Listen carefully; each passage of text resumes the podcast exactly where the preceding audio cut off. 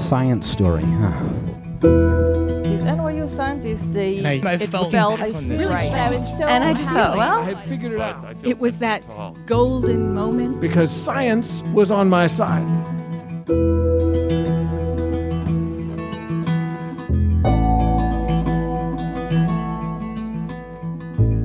Hi, everyone. I'm Ben Lillie, and welcome to the Story Collider, where we bring you true personal stories about science. This week's story is from Ali Mattu. It was recorded in December 2015 at Union Hall in Brooklyn.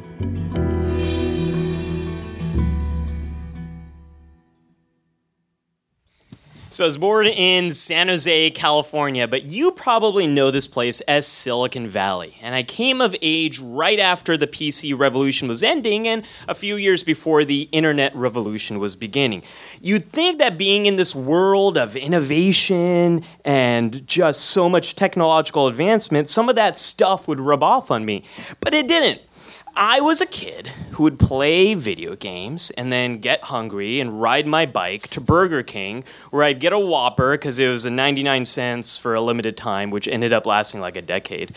Um, and then I would come home. That was kind of my day. That's what I did. My dad was really worried about me. And he knew that I had friends that were hopeful of becoming an astronaut or a president or maybe the next software engineer CEO. And I didn't really have those dreams. He confessed to me years later that he was afraid I might never graduate high school. My brother was the person who was going somewhere, and he and I had a 10 year age gap. So everything he did was awesome. He was the older brother, he had it all together. He was a computer scientist, very cool thing in Silicon Valley. He spoke five languages. Um, he was he was a Street Fighter 2 champion, like literally was a Street Fighter 2 champion. And what's so cool about my brother is not only did I always want to hang out with him, but he'd always let me tag along. In fact, he invited me. So we would do things like go to the arcade, which if you don't remember what that is, you bring a sack of quarters with you, and you walk up to these machines and you put your quarter on, and then you wait your turn, and then you play your game, and it lasts like 30 seconds, and then you got to wait for like 15 minutes and like take out another quarter. I know it sounds like it kind of sucks compared to your smartphone games, but it was pretty awesome back then. And I would watch him kick butt, always with Ryu, never with Ken, to the point where he. to the point where he was getting recruited by Capcom to work on future Street Fighter games. And he would take me to the playground and he sh- uh, taught me how to shoot a basket and make sure your hand always goes into the cookie jar, stuff like that. Um, he would tutor me in science classes and math classes because I didn't really care about school, hence the dad worrying I wasn't going to graduate high school he would also take me to movies. A lot of movies that I was probably not uh, old enough to see. Uh, but one movie in particular that he took me to was Star Trek VI The Undiscovered Country. Now, I had seen Star Wars at this point, and I was a fan of those movies, but they scared the crap out of me imagine this universe that has like the worst architectural design where you can like easily fall off into this like abyss and just like die. Um, and then like people just like lose their limbs. I think someone loses an arm in every movie. You got Mos Eisley and then you've got uh, cloud city and then of course the finale and return of the jedi. And then people are shooting lightning out of their hands. It's like really scary if you think about it. So i didn't really want any part of that. And I saw Star Trek and I was like, this is different. There's something different about this. This is us projected into the future and we've evolved. We've become better. That got me excited. And my brother drove us back. I was nine and he was 19. And he saw the gears turning in my head in a way they really hadn't before. We get home and he says, You know, that was Star Trek 6, right? There's like five other movies. And I was like, What? I had no idea of how Roman numerals work. You know, I thought it was like Star Trek, like. VI, the undiscovered country.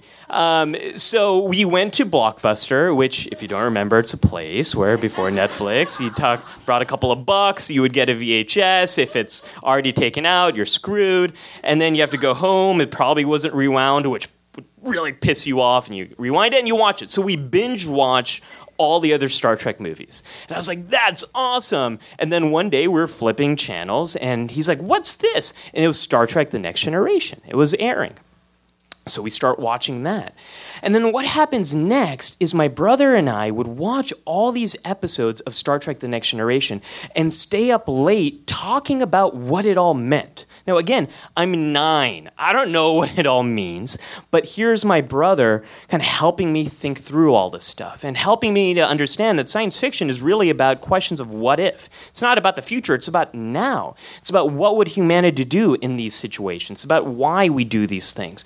And so I fell in love with science fiction. For the first time, I was really excited about stuff. So we started watching Planet of the Apes and all of those movies. We started watching seaQuest, DSV, and then we started watching Terminator, Terminator 1 and 2. We didn't really have, yeah, Terminator. We didn't have any Rise of the Machines or Terminator Salvation or Terminator Genisys or whatever it's called. Um, we only had Terminator 1 and 2, and it was awesome. And those were my the best memories I have of my childhood years. Now, I did graduate high school. Yeah, I did it. Um, I also got rejected from every college I applied to. So, again, not really interested in much but science fiction. And I was pretty devastated when I got that last rejection letter. Damn you, UC Davis.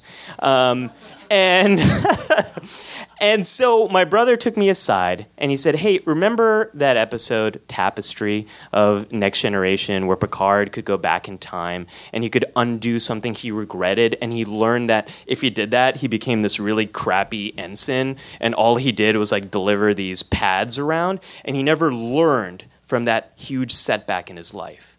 That can be you."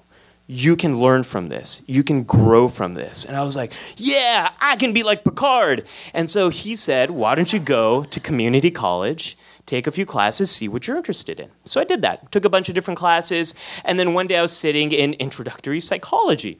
Sat in the back of the classroom with my hoodie on, because that's what you did when you were a rebellious Silicon Valley kid. Um, and apparently that's what you do also if you're a Silicon Valley CEO. You just take the hoodie part off, I think.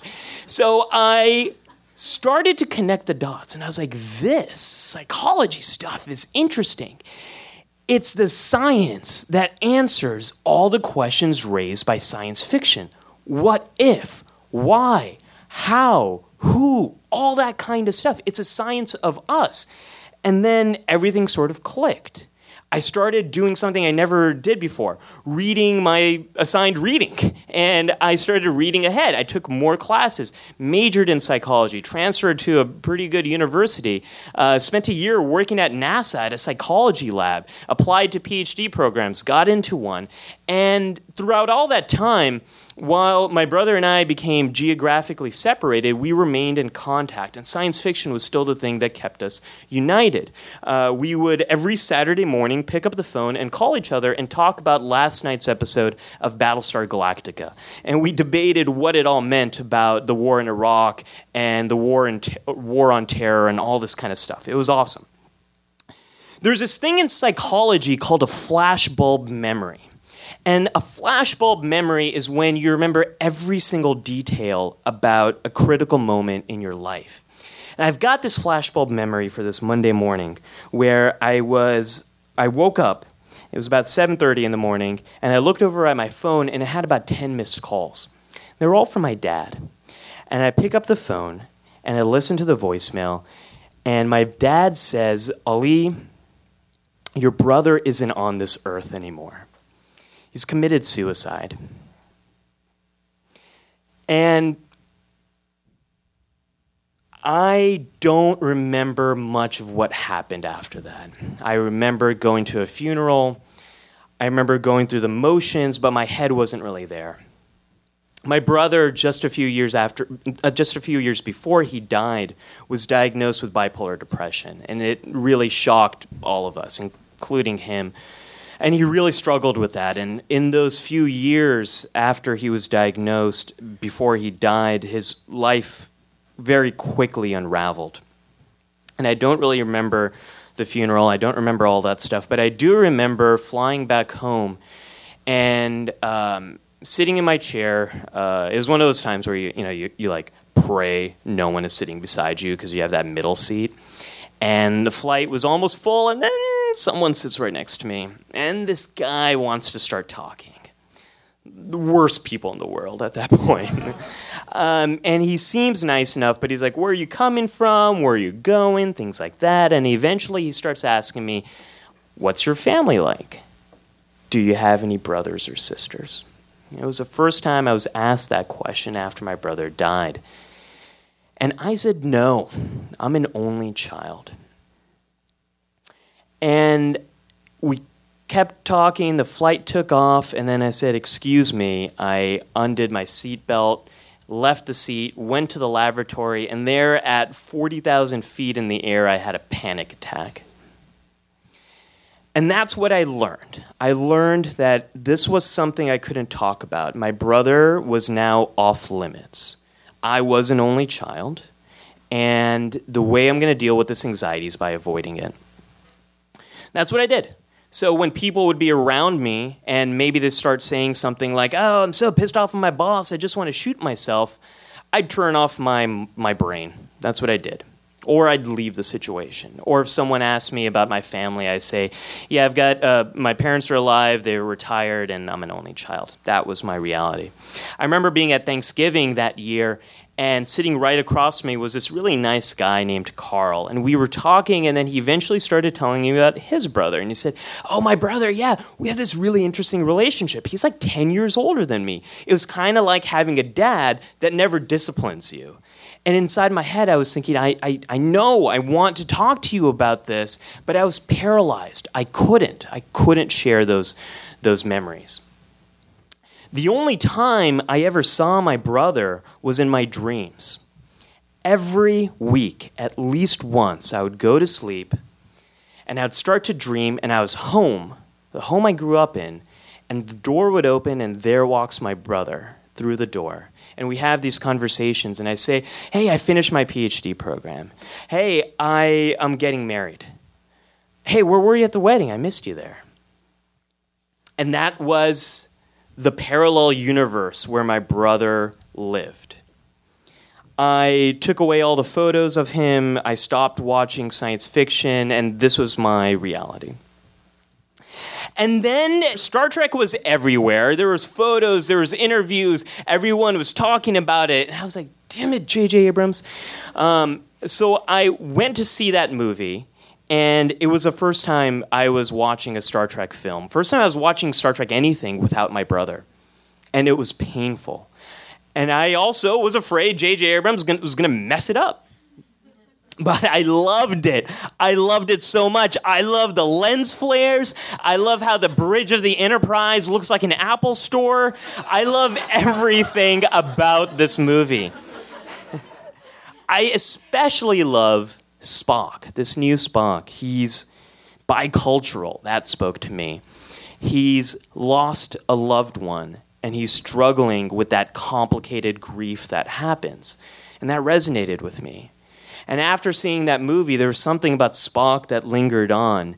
And he says in, in one of those films, I choose not to feel. And at that moment, I made a decision I don't want to go down that same path. I'm going to do something about this. So I wrote a story about how I discovered psychology, the role my brother played in that. And that story became a blog.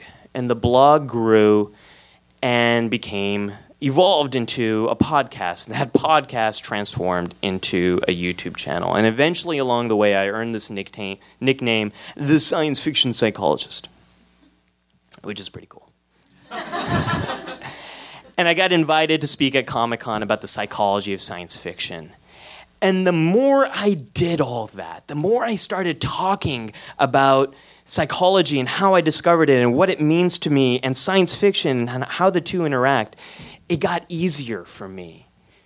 Doing all of that, that became my therapy. And those dreams started to subside. And as I met people through Comic Con, it started to remind me more of who my brother was and pulled him out of that parallel universe and bought, brought him back to this reality. he never got to see any of this. He never got to see the person I became. He never got to see me being at Comic Con and the thing that really makes well there's a lot of things that make me sad about this but one of the things that really makes me sad is he never got to see this golden age of geekery that we're all living in right now where these things yeah these things that i used to uh, hide and keep to myself are now like really awesome and cool and it really makes me sad that the last Star Trek my brother ever watched was Star Trek Enterprise and Star Trek Nemesis. And then the last Star Wars he ever saw were the prequels. And you thought, that's it? And here we are on the verge of Star Wars The Force Awakens, and Star Trek Beyond is coming out next year, and the world is an awesome place. He never got to see that. But my hope is that by sharing my story, hopefully I can do for others what my brother did for me.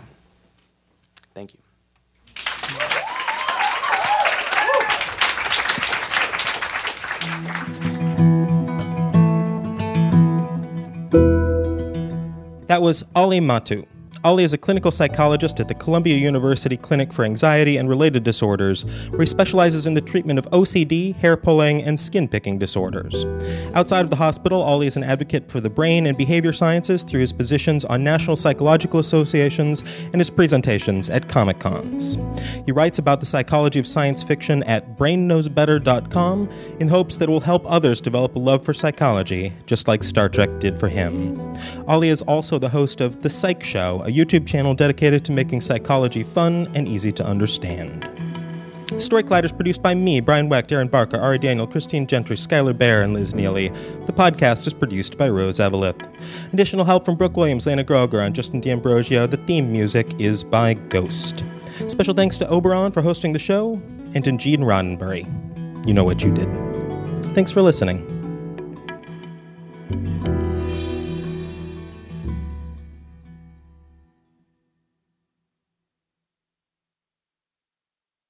America. We are endowed by our Creator with certain unalienable rights life, liberty, and the pursuit of happiness. At Grand Canyon University, we believe in equal opportunity, and the American dream starts with purpose. By honoring your career calling, you impact your family, your friends, and your community. The pursuit to serve others is yours.